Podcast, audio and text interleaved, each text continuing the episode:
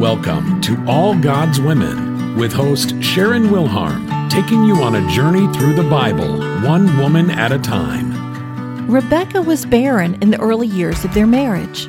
Isaac is the one who prayed for Rebekah to conceive, and God answered his prayer with twins.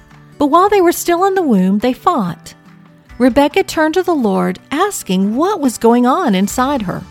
He responded by telling her, "Two nations are in your womb, and two peoples from within you shall be divided. The one shall be stronger than the other. The older shall serve the younger."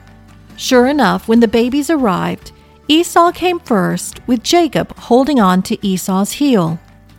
In Genesis 25:26, we're told that Isaac loved Esau because he ate of his game, but Rebekah loved Jacob. When Isaac knew his days were numbered, he called Esau to prepare for his blessing. Rebekah overheard and panicked. She couldn't let this happen. She gave Jacob instructions and assisted him in deceiving his father. And they succeeded. Before Esau returned home, Jacob had the blessing. But in the end, Rebekah lost. Isaac sent Jacob away so that he might find his wife. From that point on, Rebekah never got to see her beloved son again.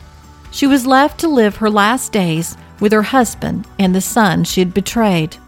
What trials we create for ourselves when we try to upstage God and take matters into our own hands.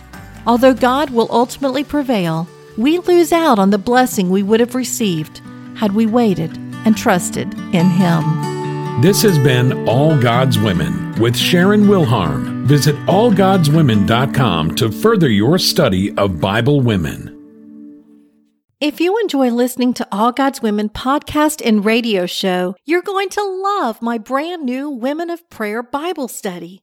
Get to know the character of God by studying the prayers of women in the Bible. Grab your copy today, available in paperback and Kindle.